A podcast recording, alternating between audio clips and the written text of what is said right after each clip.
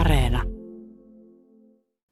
Perhe on nykymaailmassa aika monimuotoinen käsite, mutta samalla yhteiskunnassa vaikuttaa hyvin erilaiset oletukset ja ideaalit siitä, että miltä sen perhe-elämänä oikein pitäisikään syystä tai toista näyttää.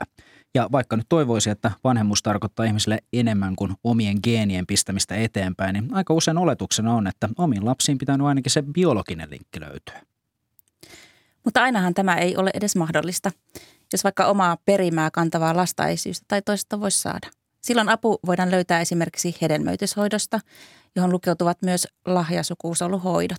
Nimensä mukaisesti näissä hyödynnetään toiselta henkilöltä lahjaksi saatuja sukusoluja. Eikä tämä tietenkään tarkoita sitä, että kyseessä olisi jotenkin yhtään vähempää omien vanhempiensa lapsi.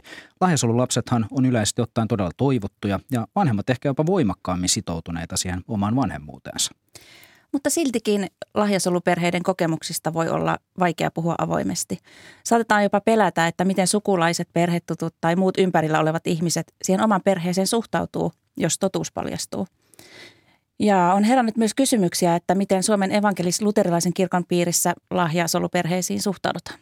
Tänään puhutaan lahjasoluperheiden kokemuksista yhteiskunnassa ja myös siellä kirkon piirissä. Vieraina ovat tahattomasti lapsettomien yhdistys Simpukka ry:n toiminnanjohtaja Piia Savio, parisuhde- ja perheasioiden asiantuntija Liisa Välilä Kirkkohallituksesta sekä lahjasolulasten kokemuksia ProGradu-tutkielmassaan tarkastellut yhteiskuntatieteiden maisteri Anni Sepponen. Tervetuloa kuuntelemaan Horisonttia. Minä olen Hilkka Nevala. Ja minä Mikko Kurenlahti.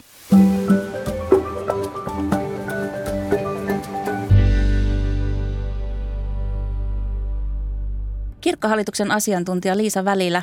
Tämä koko ohjelma sai alkuunsa oikeastaan siitä, kun kerroit meille, minkälaista keskustelua Simpukka ry:n keskusteluryhmissä oli käyty suhteessa kirkkoon. Kerrotko tähän alkuun lyhyesti noita, noista keskusteluista ja mennään sitten tarkemmin niihin myöhemmin. Oli melkoisen pysäyttävää kuulla perheiden kokemuksia ja kysymyksiä siitä, että ovatko he kirkkoon tervetulleita. Voivatko he tuoda lapsensa kasteelle tai voivatko he osallistua seurakunnan toimintaan? Eli miten heidät kohdataan ja vastaanotetaan? Ovatko he yhtä tärkeitä, merkityksellisiä, arvokkaita perheitä kuin muutkin? Ja nämä kysymykset pysäyttivät. Piia Savio, sä oot tahattomasti lapsettomien yhdistys Simpukka ry:n toiminnanjohtaja. Minkälaisia ajatuksia tällainen keskustelu lähtökohtaisesti herättää, että ihmiset pohtii, että ovatko he perheineen edes tervetulleita? No joo, tämähän liittyy vahvasti tuohon tahattoman lapsettomuuden kokemukseen siinä mielessä, että siitä on vaikea puhua ja sitä on vaikea sanottaa muille ulospäin. Ja sitten se, kellä myös se seurakuntayhteys on vahva, niin se ehkä vaikeutuu vielä entisestään. Eli on tosi vaikea jotenkin miettiä sitä, että hyväksyy, hyväksyykö kirkko meidät ja miten siellä suhtaudutaan ja, ja onko mun lapsi hyväksytty, saati sitten se oma perhe. Niin kyllä se hankalalta tuntuu. Entäs Anni Sepponen, kuuluuko tässä jotakin tuttuja huolenaiheita, että sä oot tehnyt gradua lahjasolulasten kokemuksista, niin tuliko tämmöisiä ajatuksia siellä esille? Joo, tämä on tosi mielenkiintoinen just tämä, että koska siinähän, kun esimerkiksi lahjasolulapsi saa itse tietää siitä omasta alkuperästään, niin sehän on tämmöinen, missä lähtee sitä omaa identiteettiä pohtimaan ja tulee niitä niinku kysymyksiä siitä jotenkin omasta alkuperästä ja kuka mä nyt oon ja, ja millainen asia tämä ylipäätään on, niin sitähän lähtee miettimään tosi monelta kannalta ja, ja varmasti ne, jotka on seurakunnan piirissä, niin pohtii sitä myös sen kannalta, mitä kirkko tästä ajattelee. Jos mennään tähän lahjasolukeskustelun taustoihin, niin sieltä tosiaan löytyy, Piia Savio, tämä ilmiö, jonka äsken mainitsit, eli tahaton lapsettomuus. Niin mistä tässä on kyse? Joo, eli tahaton lapsettomuus koskettaa joka viidettä suomalaista, tai su- voisi sanoa, että ylipäätään ihmisiä globaalistikin, mutta jossakin kohti elämää. Ja se on hyvin semmoinen näkymätön, näkymätön suru, joka on, koetaan hyvin intiimiksi. Ja, ja semmoiseksi, joka koskee totta kai meidän intiimpiä, intiimimpiä alueita. Ja, ja silloin siitä on hyvin vaikea sanottaa, sanottaa muille ja se myös muodostuu hyvin kipeäksi asiaksi. Ja kun usein puhutaan vuosia jatkuneesta lapsettomuudesta, usein se lapsitoive saattaa elää siellä monia monia vuosia. Ja silloin kun meillä on semmoinen toive, josta ei koskaan tiedä toteutuuko se, minne se polku päättyy, mille on astuttu, niin se tekee siitä kokemuksesta hyvin vaikean. Ja se ilmiönä varmaan koskettaa myös laajempaa lähipiiriä, että asettuu vaakalaudalle myös esimerkiksi unelmat isovanhemmuudesta. Ja... Kyllä, kyllä juuri näin ja, ja se myös siellä perhepiirissä sitten vaikuttaa ja usein myös siellä on taustalla niitä kokemuksia, että joku saattaa sanoa, että no tämähän on maailman luonnollisin asia. Tämä lapsenteko ja, että, ja milloinkas te alatte niitä lapsia tehdä ja isovanhemmat nyt odottaa. Et, et voi tulla niinku tosi monenlaista painetta sieltä ympäriltä ja silti kukaan ei pysty arvaamaan sitä, että mikä se todellinen tilanne siellä kokijoilla on. Minkä asteisesta? Jos puhutaan tässä nyt käytännössä ihan niinku kriisistä. Onko tämä kriisikokemus? Kyllä, kyllä. Se on, se on voimakas kriisikokemus ja ka- kaikilla se ei... päädy ihan traumakokemukseksi, mutta kyllä lapsettomuus on myös hyvin traumaattinen kokemus ja on verrattu jopa niin kuin, ö, lähiomaisen menettämiseen. Mutta tässähän kyse on siitä, kun ei ole edes sitä konkretiaa, mitä niin kuin menettää, ei ole mitään käsin kosketeltavaa. Ja se vi- vielä tekee siitä entistä vaikeamman surra ja myöskin päästä siitä surusta yli. Niin varmaan se koskettaa ihan tämmöistä niin kuin ihmisyyttä, että mikä minä olen ihmisenä. Ja, ja. Kyllä, kyllä. Ehdottomasti siinä on monenlaista niin kuin identiteettipohdintaa. Olenko mä oikeanlainen nainen? Olenko mä oikeanlainen mies? Kuka mä olen? Tai mikä mun arvo on tässä yhteiskunnassa? Että se on myös semmoinen arvottomuuden kokemus on hyvin yleinen tahattomasti lapsettomilla. No jos nyt apua sitten lähdetään hakemaan lääketieteestä ja nimenomaan nyt lahjasukusoluhoidoista, niin selitättekö vähän, että mitä tämä käytännössä siis tarkoittaa? Joo. Eli lahjasukusoluhoidoissa on kyse siitä, että ö, lahjoittaja astuu kuvioihin mukaan. Eli me tarvitaan lahjoittaja, joka voi lahjoittaa niitä sukusoluja ja sitten niistä joko voi puhutaan tupladonaatiosta, missä käytetään molemmat sukusolut on lahjoitettuja, tai sitten lahjoitetut sukusolut voi tulla vaan niin kuin toiselle puolelle. Ja siitä, siitä lähdetään sitten, tehdään alkioja, joka istutetaan sinne kohtuun. Onko Liisa Välilä, onko nämä miten yleisiä Nyhy-Suomessa tällä hetkellä lahjasukusoluhoidot? No, tällä hetkellä, Piia, sä tiedät tarkemmin varmaan tämän hetken tilanteesta, mutta, mutta vuosittain sanotaan, että noin viisisataa Kyllä. lasta syntyy lahjasukusoluilla. Eli kyse on ihan merkittävästä. Aika monta koululuokkaa on, on, on saanut alkunsa näin. Monia perheitä, jotka ovat saaneet sitä, sen toiveensa toteutettua ja ehkä rukouksiinsa myös vastauksen tällä tavalla. Miten Anni Sepponen, kun haastattelit sitten lahjasolulapsia tähän ProGradu-tutkielmaasi, niin tuliko siellä tämmöinen kokemus ilmi, että meitähän on monta? Joo, ja mulla itse asiassa pitää vielä tarkentaa, että mulla on ollut nimenomaan nämä, jotka on saanut alkunsa luovutetuilla siittiöillä. Eli äh, mulla on ollut silloin rajattu tämä mun kohderyhmä. Ja, ja joo, että harvahan, äh, varsinkin kun mulla on ollut tämmöisiä jo aikuisia lahjasolulapsia, niin heillä on ehkä se, että harvaan tavannut toisia lahjasolulapsia. Äh, myös siksi, että se on vähän tämmöinen vaiettu aihe ja ei nyt hirveästi yhteiskunnassa tule tämä niin kuin teema yleensä esiin. Niin ehkä tämän niin kuin mun gradun myöntä mä sain myös paljon kuulla siitä, että he kokisivat tosi merkitykselliseksi päästä siihen puhumaan, koska tiesivät, että olisivat myös itse kaivanneet sitä, että olisi jotain tietoa, koska ei oikein ole tämmöistä yhteisöä heillä, mistä kuulisi sitten muiden kokemuksia. Öö, että vaikka tavallaan näitä lapsia on tosi paljon, niin he ei ehkä silti vielä niin kuin löydä toisiaan, mistä saisi semmoista ehkä niin kuin vertaistukea sitten. Oliko se, että kymmenen tuhatta on Suomessa suurin piirtein arvioitu, että on? Joo, kyllä tilastot ei ole täysiä tai mitenkään niin kuin täydellisiä, mutta vuodesta yhdeksänkymmentäkuusi on tilastoitu Suomessa lahjasukusoluhoidot. No mistä sitten johtuu, että tämä tuntuu, olla, tuntuu olevan enemmänkin sellainen salailtu kuin avoimesti iloittu ilmiö? No, siihen liittyy ihan täysin historia. Ja, ja tota, sanotaan tuonne niin kuin ennen hedelmöityshoitolakia, kaksituhattaseitsemän hedelmöityshoitolaki tota, tullut voimaan, jolloin on niin kuin kirjattu se, että lahjoittajien täytyy olla tunnettuja lahjoittajia. Eli lapsi saa tietää kahdeksantoista vuotta täytettyään halutessaan, niin voi selvittää lahjoittajan henkilöllisyyden. Mutta ennen tätä lakia niin lääkärit ja oli yleinen tieto jotenkin siitä, että lapsen ei tarvitse saada sitä tietää ja tämä kannattaa nyt unohtaa näiden hoitojen jälkeen. Tästä ei tarvitse enää puhua tämän, tämän jälkeen, että, että se on ollut pitkään pitkään hyvin salattu, salattu asia. Mutta nythän me tiedetään nykytutkimuksen valossa, kuinka tärkeää lapsen on tietää oma taustansa ihan sieltä pienestä asti ja kasvaa siihen omaan tarinaan. Ja tämähän näkyy hyvin siinä mun gradussa, että koska heille just ei ollut mahdollisuutta tietää siitä luovuttajasta mitään ja myös he, heidän tavallaan vanhempiensa lääkärit on juuri sanoneet sitä, että tästä ei sitten koskaan kannata kertoa lapselle ja näin he on sitten saaneet tietää vasta myöhemmällä iällä, kun sitten se on kuitenkin ehkä jäänyt vähän vanhemmille ehkä vaivaamaan tai ehkä tullut semmoinen olo, että, että ehkä kuitenkin tekisi mieli kertoa. Ja sitten näin he ovat saaneet tietää vasta sitten vähän aikuisemmalla iällä tästä, mikä sitten taas on ehkä uudenlainen, no ehkä jopa kriisin paikka, että tulee niin yllättäen sitten tämmöinen tieto. Ää, jos ei sitä ole sieltä heti lapsuudesta, kuten nykyään suositellaan, niin kerrottu. Liisa Välilä. Ja Anni, sä kerroit siinä, että et, et, et aika usein se oli kertoja, oli äiti ja välttämättä et isät eivät tienneet, että lapsi tietää. Oliko se näin? Joo, se on just näin. Näissä ainakin mun tota haastatteluissa. Mm. Et se on ihan mielenkiintoinen tavallaan se, että et suuri osa just, että miten saa tietää, niin on se, että äiti kertoo. Mullakin oli yksi tapaus, missä ö, toi kertoi se mun haastateltava, että isä oli ollut viereisessä huoneessa ja ö, sanoi jotenkin, että isällä oli vähän semmoinen huono kuulo. Niin siinä, kun äiti on kertonut toisessa huoneessa hänelle, niin hän ei tiedä nyt, tietääkö isä siitä, että hänelle on kerrottu.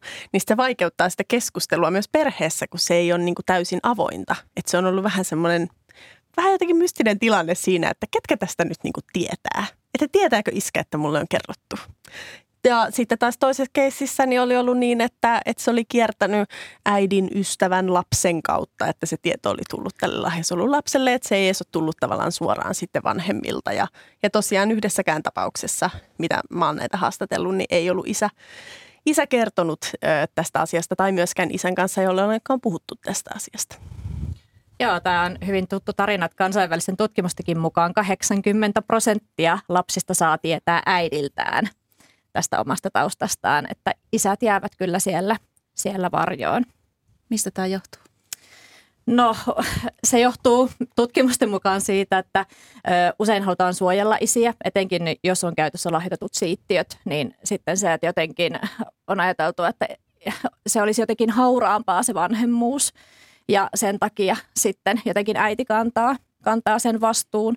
Ja ehkä siinä on myös osittain sitä, että myös ehkä sitä meidän kulttuurihistoriaa, missä niin kuin äidit ovat jotenkin vahvemmin ollut mukana siinä kasvatuksessa ja isät on jäänyt ehkä enemmän aikanaan syrjään. Et siinä on tämmöinen historiallinen.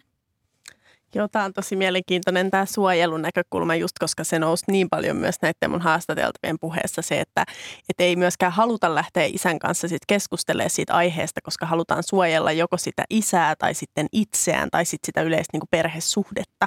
Et koetaan, että et jos tästä aletaan keskustelemaan, niin se varmaan tuottaa vähän jotain ongelmia, koska sitten tulee sellaisia kysymyksiä, että no miksi, miksi tämä mun isä ei ole halunnut, että mulle kerrotaan tai että onko tässä nyt sitten jotain, niin kuin mikä voisi satuttaa mun isää, jos mä tuon tämän teeman esiin tai, tai muuta. Ja tämä varmasti niin kuin, menee yhteen just sen kanssa, että kun se on ollut alusta asti tämmöinen niin kuin vaiettu ja vähän jotenkin niin kuin hankala, että on niin kuin kannustettu siihen, että vaietkaa tästä, niin sitten se ei niin kuin koskaan ehkä tule täysin avoimeksi. Mutta onneksi nykyään asiat on eri tavalla ja nykyään suositellaan sitä avoimuutta. Se on tosi hieno juttu. Ja nykyäänhän yleensäkin hedelmöityshoitoihin hakeutuvat parit tai itselliset, itselliset naiset, niin he saavat myös tämmöistä keskusteluapua, psykologista ja terapeuttista keskusteluapua ja tukea. Ja varmasti tässä rohkaistaan paljon, paljolti tähän avoimuuteen, joka on tätä päivää. Liittyykö tähän paljon siis myös tämmöistä niin kuin paljastumisen pelkoa suhteessa siis muuhun ympäristöön, suhteessa yhteiskuntaan, että mitä, mitä muut ajattelee, jos tästä saadaan tietää? Joo, kyllä. Kyllä tässä on, osittain lapsettomuudestakin puhutaan jo semmoisena tabuna, että, että, että miten tästä puhutaan ja mitä jos joku saa, joku saa tietää. Ja vanhemmat usein on tuonut semmoista, että he pelkäävät, että lasta lähdetäänkin kiusaamaan esimerkiksi tämän oman taustan, taustan vuoksi ja siksi siitä ei osata, osata puhua tai uskalleta, uskalleta puhua. Ja siihen liittyy valtava määrä semmoisia pelkoja, jotka on jo saanut alkunsa siitä, usein siitä niin kuin tahattoman lapsettomuuteen liittyvistä peloista. Pelätään, pelätään sitä lapsen menettämistä ja pelätään sitä, että miten se suhde muodostuu siihen lapseen. Ja, ja entäs jos joku, niin kuin moni, se on jännä juttu, mitä me kuultiin, että joku puhuu omasta vanhemmuudesta, että, että onko mä niin kuin huijarivanhempi, että kun mä oon tätä kautta saanut. Että sitä myös kyseenalaistaa sen, niin kuin sen taustan vuoksi sitä omaa vanhemmuuttaan ja, ja siksi, siksi sitä tulee niin kuin vaikeaa puhua, että ajatellaan, että joku muukin tuomitsee. Anni. Joo, ja sitten näillä lapsilla, tai keitä mä oon sitten haastatellut, ketkä on ehkä kasvanut tässä tämmöisessä niin kuin, ää, jotenkin vaietussa ää, meiningissä tämän suhteen, niin sitten taas kun heillekin, vaikka he saa sen tietää sen alkuperän, niin ei se, ei se salailu tavallaan lopu siihen, että kun eihän he, he kun tämä on kuitenkin koko perheen asia, niin hekään ei pysty tekemään sitä päätöstä, että kelle kaikille tästä välttämättä voi puhua, että voiko esimerkiksi sukulaisille kertoa, tai esimerkiksi yksi oli tosi läheinen serkkujensa kanssa, niin miten nyt sitten tässä tilanteessa, että voinko mä kertoa mun serkuille tämmöisen asian, jos mun vanhemmat ei ole kertonut tästä sukulaisille. Ja sitten myös se, että miten sä kerrot tämmöisestä asiasta sun kavereille tai, ja myös, että missä tilanteessa tämmöisestä on ok alkaa puhumaan. Et koska niin vähän tästä kuitenkin edelleen yhteiskunnassa keskustellaan, niin se, että jos sä yrität aloittaa keskustelua lahjasolun lapseudesta, niin se, se voi olla vähän haastavaa vielä. Ja että se salailu tavallaan voi siirtyä sieltä vanhemmilta se lapselle. Juuri näin, joo. Että se, että vaikka puhutaan tavallaan tässä, että kun vanhemmat kertoo lapsille, että se on tämmöinen niin kuin Uh, disclosure, tämmöinen niinku hetki, jossa nyt sitten vähän niinku paljastetaan tämä. Jotenkin tullaan niinku avoimeksi tämän kanssa, niin eihän se nyt pidä paikkansa, että se edelleen jatkuu se semmoinen niinku vähän hankaluus siinä, että kenelle tästä asiasta saa puhua ja millä tavalla. Ja, ja samoin myös siellä perheen keskellä, että miten siitä sitten puhutaan. Toi on hyvä kysymys, että kenelle voi puhua ja kenelle ei. Et onko tämä keskustelu jotenkin polarisoitunutta tai jakautunutta yhteiskunnassa, että kenelle on helppo puhua? Mä ajattelin, että tämähän koskee varmaan yle, yleensä perheitä ja tärkeitä ihmissuhteita ihan laajemminkin. Et esimerkiksi niin kuin monimuotoisia perheitä, joita on tänä päivänä jo joka kolmas. Mutta monihan kokee tämmöistä, jollakin tavalla tämmöistä vähemmistöstressiä ja, ja, ja huolta siitä, että, että tulenko hyväksytyksi ja arvostetuksi, kelpaanko, riitänkö. Ja, ja toivottavasti tässä nyt on tapahtumassa tämmöinen kulttuurin muutos, että me tässä ehkä tuodaan mukanamme myös tätä historiaa, eli, eli niitä rankkoja kokemuksia, mutta sitten tänä päivänä luojan kiitos on jo paljon hyviä kokemuksia, että riitän, kelpaan, olen, olen täysillä mukana, mukana muiden perheiden kanssa. Ja varmaan siis paikkakunnittain myös eroja on aika paljon, että voisi ajatella, että suurissa kaupungeissa on vähän, voisiko sanoa, perspektiiviharhaakin tähän liittyen vai? Joo, kyllä. Kyllä tämä on semmoinen kokemus, mistä perheet paljon puhuu, että pienellä paikkakunnalla nämä asiat on vielä jotenkin vaikeampia ja, ja voiko tuoda sitä esiin, että sitten suurissa kaupungeissa taas niin kuin ajatellaan, että joka päivä kohtaa hyvin monimuotoisia perheitä ja monenlaisia tarinoita ja, ja että, että siellä se on paljon helpompaa. Onko tämä siis keskustelu tai ilmiö tähän liittyen, onko tämä erilainen kuin esimerkiksi puhutaan vaikka adoptioperheistä, niin onko siinä jotain eroa suhteessa lahjasoluperheisiin? No joo, kyllä, kyllä tämä näin on adoptiosta, ehkä kun puhutaan, puhutaan jo ehkä semmoisesta niin kuin vakiintuneemmasta ilmiöstä, että Et siitä on puhuttu jo kauan ja, ja adoptiolapsia on ollut ja tutkimustakin on ollut tosi paljon. Ja periaatteessa lahjasolututkimus on sitten pohjautunut sille adoptiotutkimukselle ja lopulta lahjasolulle perheellistyminen, kun se on ollut niin vaiettu, niin siitä on vasta lähdetty puhumaan, puhumaan avoimemmin sitten silloin kaksituhattaluvun niin kuin puolen välin jälkeenkin. Niin se erottaa myös sen. sen tota, näiden puheitten, että toinen, toinen on ikään kuin pidemmällä historialla jo siellä ja se on hyväksytö, hyväksyttävämpää. Kuuntelet Horisonttia, jossa tänään keskustelemme lahjasoluperheistä. Vieraanamme ovat tahattomasti lapsettomien yhdistys Simpukka ry:n toiminnanjohtaja Piia Savio, parisuhde- ja perheasioiden asiantuntija Liisa Välilä Kirkkohallituksesta sekä lahjasolulasten kokemuksia Pro Gradu-tutkielmassa on tarkastellut yhteiskuntatieteiden maisteri Anni Sepponen. Yksi asia, minkä voisi ottaa myös, myös tässä esille, mikä meillä tuli Hilkankin kanssa tätä ohjelmaa valmistautuessa hyvin vahvasti vastaan, oli siis tämä tavallaan, voisiko sanoa niin kuin äm, vakiintuneen termistön puuttuminen. Tästä aiheesta on myös oikeasti aika vaikea puhua siltä kannalta, että käsitteitä ei, ei välttämättä ollenkaan tunneta, eikä oikein itsekään tiedä, että miten tästä pitäisi puhua. Tuliko tämä, Anni, esimerkiksi gradua tehdessä sulle vastaan? No ehdottomasti. Hienoa, että teillä on sama kokemus kuin lahjasolulapsillakin.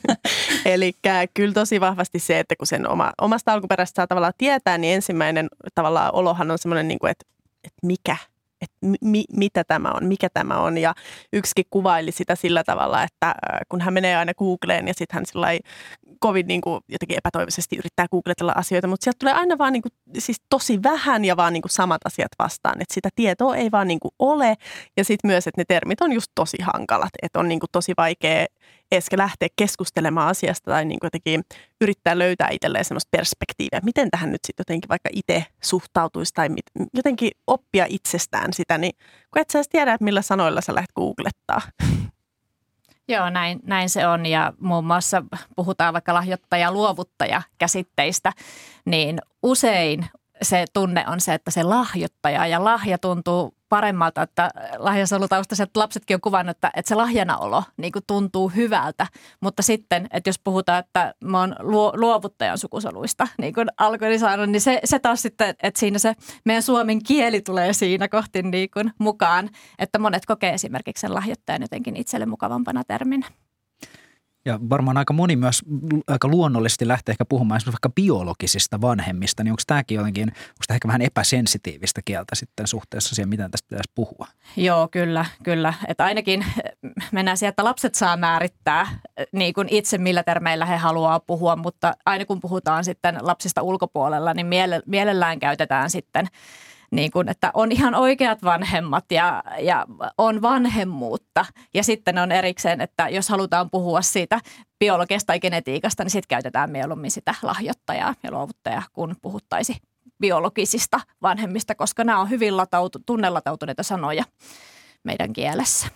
Ja mäkin kysyin tästä tuossa mun gradussa, että, että miten he itse kokee nämä niin kuin termit, että onko just vaikka tämä lahjasolulapsi, että kokeeko ne sen itselleen hyväksi. Ja päällisin puolin just oli tämä, miten Piiakin sanoi, että semmoinen positiivinen suhtautuminen siihen. Mutta sitten mä kysyin myös siitä, että miten he tavallaan, mi- miten he nimittää tätä, no, luovuttajaa tai mikä se on, niin kyllä yleisin vastaus oli selkeästi se luovuttaja. Ja mä ehkä ajattelen, että se tulee myös semmoisesta, että se on ehkä se eka termi, joka tavallaan myös netissä tulee vastaan. Ja sitten se on ehkä se ensimmäinen, joka myös sitten jotenkin ää, tavallaan otetaan itselleen. Mutta sitten se on taas tosi vaikea selittää ihmisille, jotka ei yhtään tunne teemaa, että jos sä alat puhua luovuttajasta, niin eihän ihmiset välttämättä ymmärrä, että mitä tässä nyt on sitten luovutettu tai mikä, kuka henkilö tämä on. Niin se ehkä joutuu välillä menee vähän semmoisessa termiviidakossa sitten ja vähän vaihtelemaan niitä ja, ja jotenkin ei välttämättä pysty edes pitää kiinni ihan aina siitä yhdestä tai, tai oikeasta. Kävikö Anni sun gradussa myös ilmi, että minkälaisin motiivein lahjasolulapset oli sitten yhteyksissä näihin lahjoittajiin? Että, että mitä sieltä haettiin, minkälaista tietoa? Joo, no tota, itse asiassa he ei ollut vielä siinä vaiheessa, että he olisi ollut ö, yhteydessä näihin luovuttajiin, koska tosiaan heillähän ei lähtökohtaisesti ole mahdollisuutta tätä luovuttajaa selvittää. Ö, toki geenitesteillä voi olla mahdollisuus, jos käy hyvä tuuri, mutta tota, ö, mä kuitenkin kyselin paljon tästä juuri, että et miten, mitä he niinku ajattelee, että haluaisiko he olla tai mikä, mikä tässä niinku kiinnostaa, niin selkeästi niinku kiinnostusta luovuttajaa kohtaan niinku oli, että ö, semmoista, että olisi yksi kuvaili, että olisi... Ö, Yksi halusi olla kärpäsenä katossa katsomassa tätä luovuttajaa ja yksi halusi, että jos saisi vaikka joku niin kuin paperin, missä saisi kaikkea tietoa luovuttajasta ja samalla sitten ehkä hänestä itsestään. Mutta mut ei niinkään semmoista niin kuin suhdetta ehkä haettu. Et enemmän tälleen, että et olisi jotain tietoa, joka selittäisi sitä, että kuka minä olen ja miksi mä olen tällainen kuin mä olen, Ö, eikä semmoista jotenkin, mitä ehkä joku voisi kuvitella, että nyt tästä haetaan jotain isäsuhdetta, niin sille ei ollut kyllä mitään perusteita. Millä tavalla sitten nämä sun gradussa tutkimassa ihmiset, niin oli ottanut sen tiedon vastaan, että he yleensäkin on tällaisia lahjasoluperusteisia ihmisiä? Miten tämä nyt sanoisi? Joo, ehkä voisi sanoa vaan lahjasolulapsia ainakin. Se on ehkä se helpoin termi tässä. Mutta joo, tota, no nämä tilanteethan on ensinnäkin ollut tosi sillai ehkä jopa niin kuin koomisia jossain mielessä, että ne on ollut yleensä aika semmoisia niin kuin yllättäen tulleita ja aamupalapöydässä ja just kiertänyt monen sukulaisen kautta tai tutun kautta tai jotain semmoisia aika niin kuin yllättävää. Ne, ne ei, ne ei niin kuin ole semmoisia, mitä voisi ehkä ajatella, että vanhemmat istuttaa lapsen alas ja sitten keskustellaan vaan, että ne saattaa vaan tulla jossain kesken just aamupalan, että niin joo. Ja sitten sehän on aika hämmentävä hetki sitten lapselle, että mitä? Ja tota, kyllä ne ensimmäiset tunteet niin tässä niin onhan ne niinku shokki ja semmoinen niinku epätodellisuuden tunne, että kuvailtiin just sitä, että onko mä niinku salkkareiden jaksossa, että eihän tällaista niinku tapahdu kellekään tai jossain katsonko mä niinku leffaa, että vähän joku kuvailee, että niinku katsoo itseään ulkopuolelta, että et voiko tämä oikeasti olla totta, että mulle just kerrottiin jotain tämmöistä ja, ja just semmoista niinku suuri kysymysmerkki, vähän shokki, mitä tämä niinku tarkoittaa ja näin. Mutta sitten aika nopeasti tulee ehkä semmoinen, niinku, että se kääntyy niinku kiinnostukseksi. Että niinku, et, aijaa, kerro niinku lisää, että et mitä tämä mitä te oot, tavallaan, mitä tää hoidot on ollut ja mitä te olette käynyt läpi ja mitä tämä nyt sitten tarkoittaa. Myös siksi, koska kukaan ei tunne tätä teemaa, niin ehkä se on ihan luonnollista, että siitä on aika paljon kysymyksiä. Joo, meinkin kokemusten ja kuuleman mukaan niin moni on puhunut sitä, että katsoo peiliin eikä tunnista enää itseään. Ja, ja se on myös niin kuin tosi iso kriisi siinä mielessä, että moni on sanonut sitä, että lähtee selittämään kaikkia elämäntapahtumia uudestaan juuri sen vuoksi, että kun siellä on ollutkin ikään kuin tämä salattu tausta, niin sen jälkeen sä rakennat sen elämänpolkusi niin kuin uudestaan sille, sille tiedolle, minkä sä oot saanut. Joo, ehdottomasti. Ja just kaikki nämä tämmöiset, että nyt mä ymmärrän, miksi me ihmeteltiin tota silmien väriä. Ja nyt mä ymmärrän vaikka, että minkä takia mun iskä käyttäytyi tässä vähän oudosti tai muuta. Se on hauska. Se selittää sitten koko historian, vaikka ei toki ehkä välttämättä tarvitsiskaan. Liisa Välilä, tuossa alkupuolella tosiaan puhuit, että yksi paikka tai suhteessa, mihin on käyty keskustelua, on myös ollut siis tosiaan Suomen evankelis-luterilainen kirkko. Ja ö, on tullut aika ö, isojakin kysymyksiä, että saako tätä lahjasullasta ylipäätään kastaa, ollaanko perheenä tervetulleita seurakunnan toimintaa. Onko kirkko ylipäätään ottanut tähän asiaan jotenkin virallisemmin kantaa? No, kirkko on ottanut kantaan tämmöisissä virallisissa lausunnoissa jo sieltä yhdeksänkymmentäluvulta ja, ja silloin kaksituhattaluvun alku, alkuvuosina, kun hedelmöityshoitolakia virallistettiin. Ja, ja, ja se, että et, et mä uskoisin niin, että seurakunnassa, herätysliikkeissä, kristillisissä järjestöissä, toiminnassa perheet on otettu lämmöllä ja rakkaudella vastaan aina. Mutta sitten moni on etsinyt näitä tämmöisiä virallisia lausuntoja, että mitä, mitä kirkko lausuu, mikä on kirkon kanta hedelmöityshoitoihin, lahjasukusoluihin. Ja, ja siellä on toki näitä, näitä kysymyksiä, jotka sitten, sitten ovat herättäneet tätä, tätä huolta. Mä toivon, että ketään lasta ei ole jäänyt kastamatta tämän takia tai perhekerhon tai toimintaan tulematta, mutta, mutta moni varmasti on ollut epävarma ja, ja kyselevä. Ja kyllähän tässä taustalla varmaan on se, että silloin kaksituhattaviisi, kun teemasta on keskusteltu myös piispojen ja kirkkohallituksen täysistunnon ää, toimesta, niin on haluttu jotenkin korostaa avi- avioliiton merkitystä ja sitä, että lapsella on oikeus isään ja äitiin. Ja nämä on ehkä ollut siellä semmoisia taustavaikuttajia sit näissä lausunnoissa. Ja vuonna kaksituhattaviisi kaksituhattakuusi kirjoitettiin myös tämmöinen Rakkauden lahja-niminen kirja, jossa näihin teemoihin otettiin kantaa. Ja sekin sai hieman tämmöisen ristiriitaisen vastaanoton, että kaikki piispat esimerkiksi eivät olleet ihan, ihan samaa mieltä näistä käsitteistä.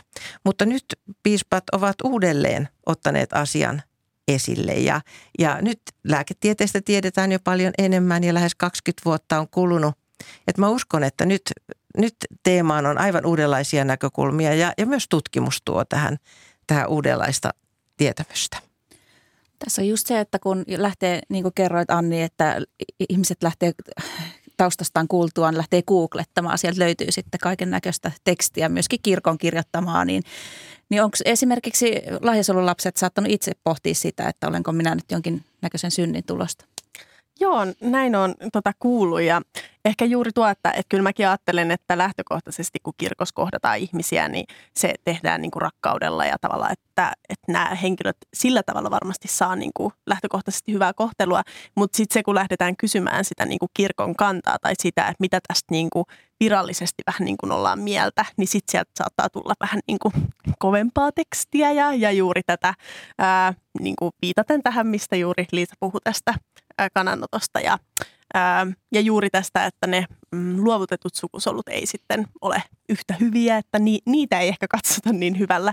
Niin onhan se niin kuin nuorelle, joka sitten pohtii identiteettiään ja pohtii sitä, että onko tämä nyt millainen asia, niin onhan se ikävää löytää semmoinen sitten ensimmäisten hakutulosten sisällä sitten Googlesta.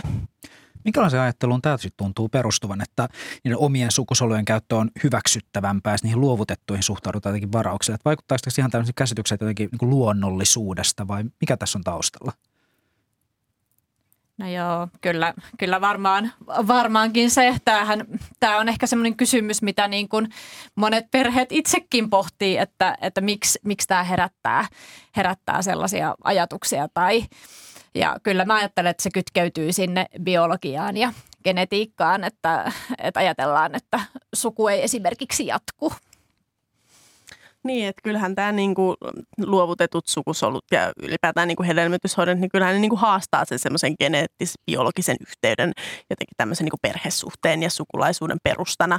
Ja sehän on ollut ehkä myös vähän semmoinen evolu- evoluutiopsykologinen niinku lähtökohta tässä, niin kyllähän tämä vähän ehkä järisyttelee sitten sitä semmoista historiallista ajatusta, että onko sitten ainoastaan tavallaan, jos on se geneettinen yhteys, niin ollaanko sitten sukua vai onko, onko mikään muu mahdollista. Mutta eikö Piia Savio, siis tämmöinen ajatteluhan käytännössä sulkee itse asiassa aika suuren määrän erilaisia perhemuotoja toiminnan ulkopuolelle? Kyllä, kyllä, joo.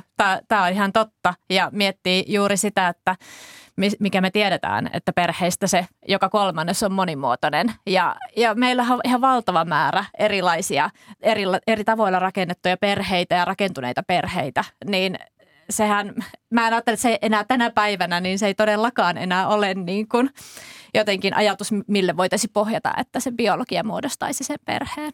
Keskustelemme lahjasoluperheistä yhdessä Simpukka ry:n toiminnanjohtaja Piia Savion, Kirkkohallituksen parisuhde- ja perheasioiden asiantuntija Liisa Välilän sekä lahjasolulasten kokemuksia tutkineen yhteiskuntatieteiden maisteri Anni Sepposen kanssa. Mitä ajattelet, Anni Sepponen? Minkälaisia ajatuksia tämä biologia sinussa herättää? Joo, no ensinnäkin mietin kyllä just sitä, että kun eihän tutkimustenkaan mukaan niin on niin kuin todettu sitä, että tämä geneettisen linkin tavallaan puuttuminen niin kuin tekisi sille perheelle vähän niin kuin hallaa, että, että lähtökohtaisesti sehän voi olla jopa niin kuin tavallaan just ollut, miten Piiakin taisi sanoa sitä aikaisemmin, että se voi olla jopa positiivinen asia, koska to, lapsi on niin toivottu ja haluttu siihen perheeseen, että ollaan niin kuin tosi ää, niin kuin kiintyneitä ja, ja niin kuin halutaan tavallaan antaa hyvää hoivaa, niin se on tavallaan jopa vähän sitten menee niin kuin ristiriitaiseksi se ajatus, mikä sitten tähän saattaa niin kuin liittyä.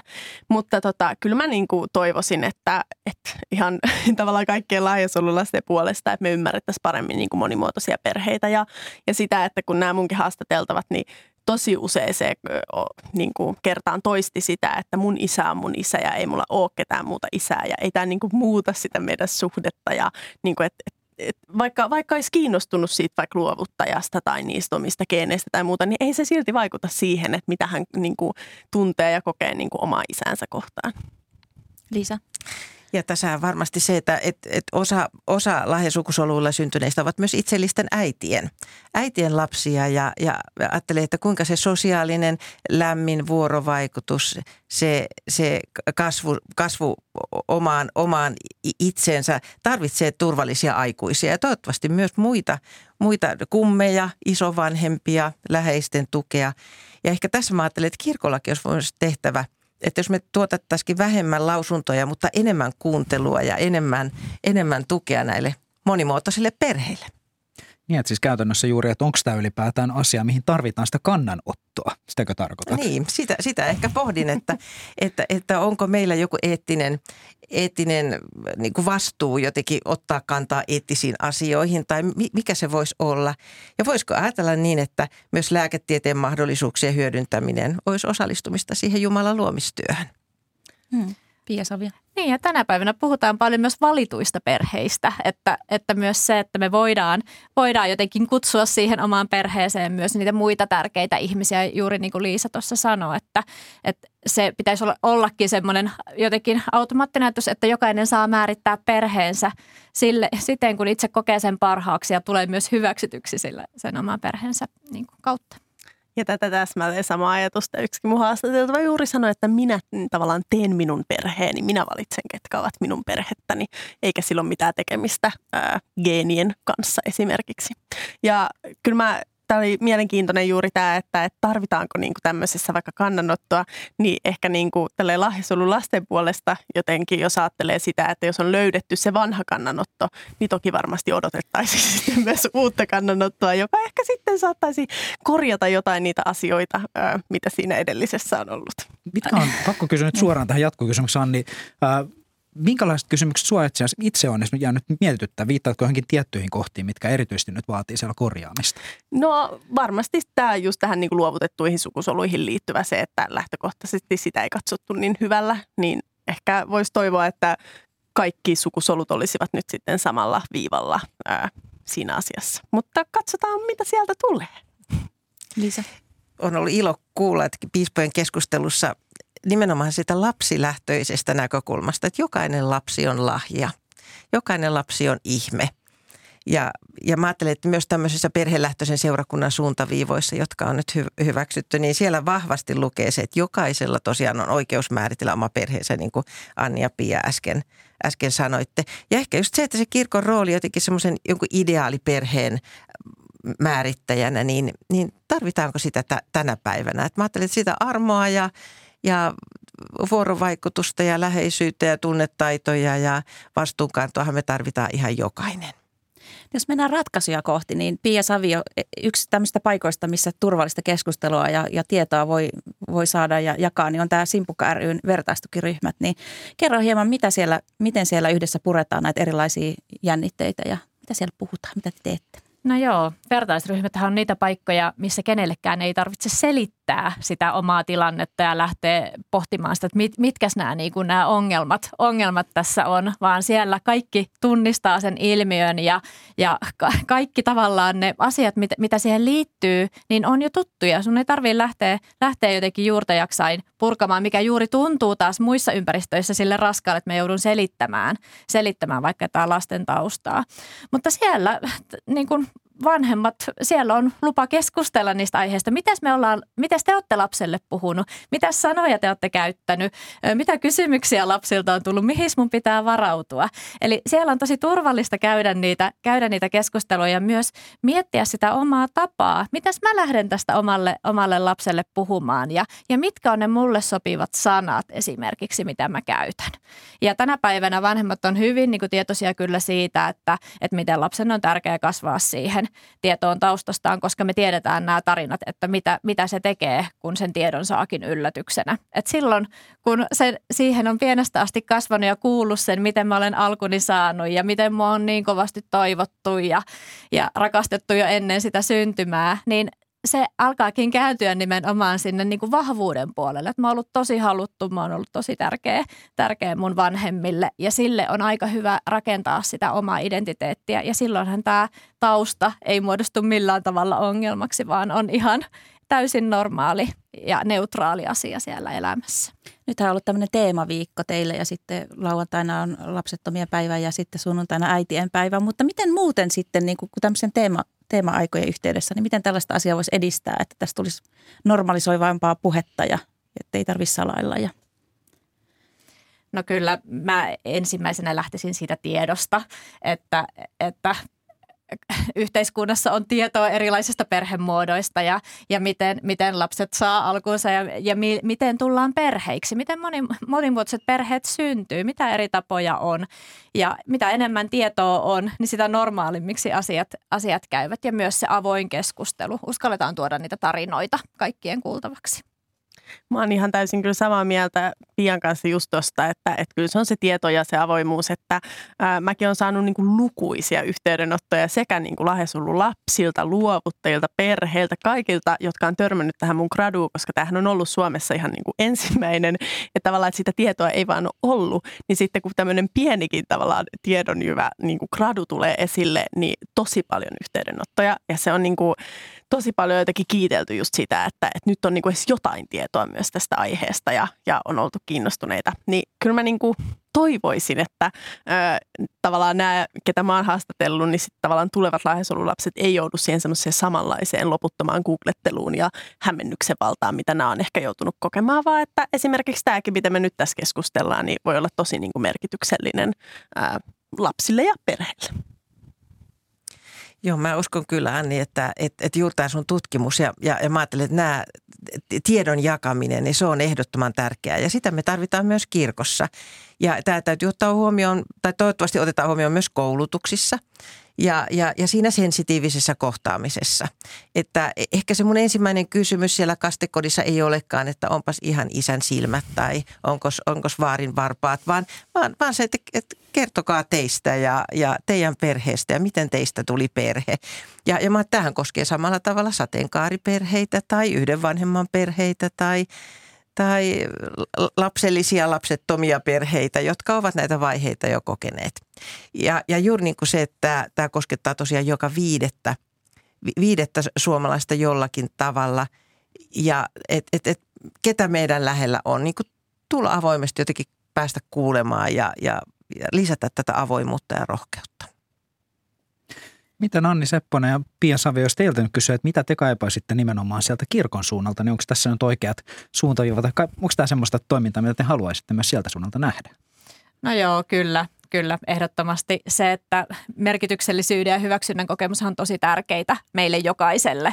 Niin se, että kaikenlaiset perheet ja kaikenlaista taustoista tulevat ihmiset olisi hyväksyttyjä kirkon piirissä, niin sehän, sehän se juttu on ja, ja mitä, mitä, millaista viestiä sieltä toivotaan.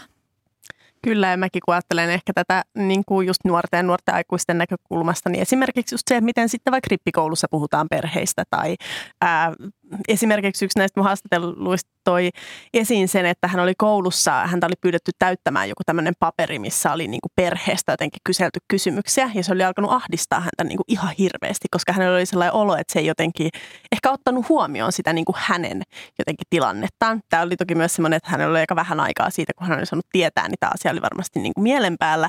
Niin sitten tavallaan, että, että jos ei oteta huomioon niitä erilaisia perheitä, erilaisia taustoja, niin mitä se voi sitten nuorille ehkä tuoda mieleen tai, tai näin.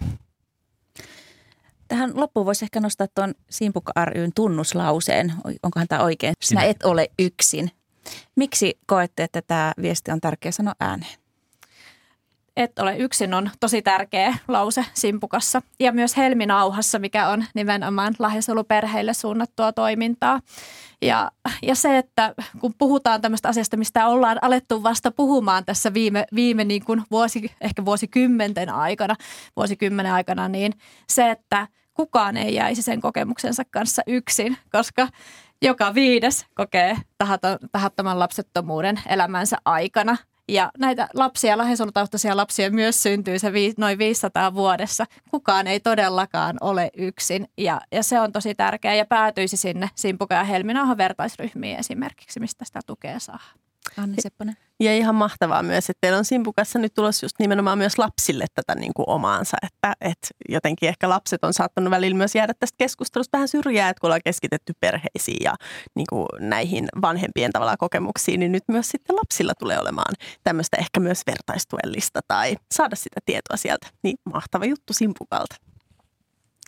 Ja sitten mä ajattelen, meidän kirkossa niin, niin on, on paljon jo niitä taitavia työntekijöitä ja, ja eri työmuotoja. Esimerkiksi kirkon perheneuvonta on varmasti ollut perheiden tukena jo vuosikymmenten ajan kaikenlaisissa kysymyksissä.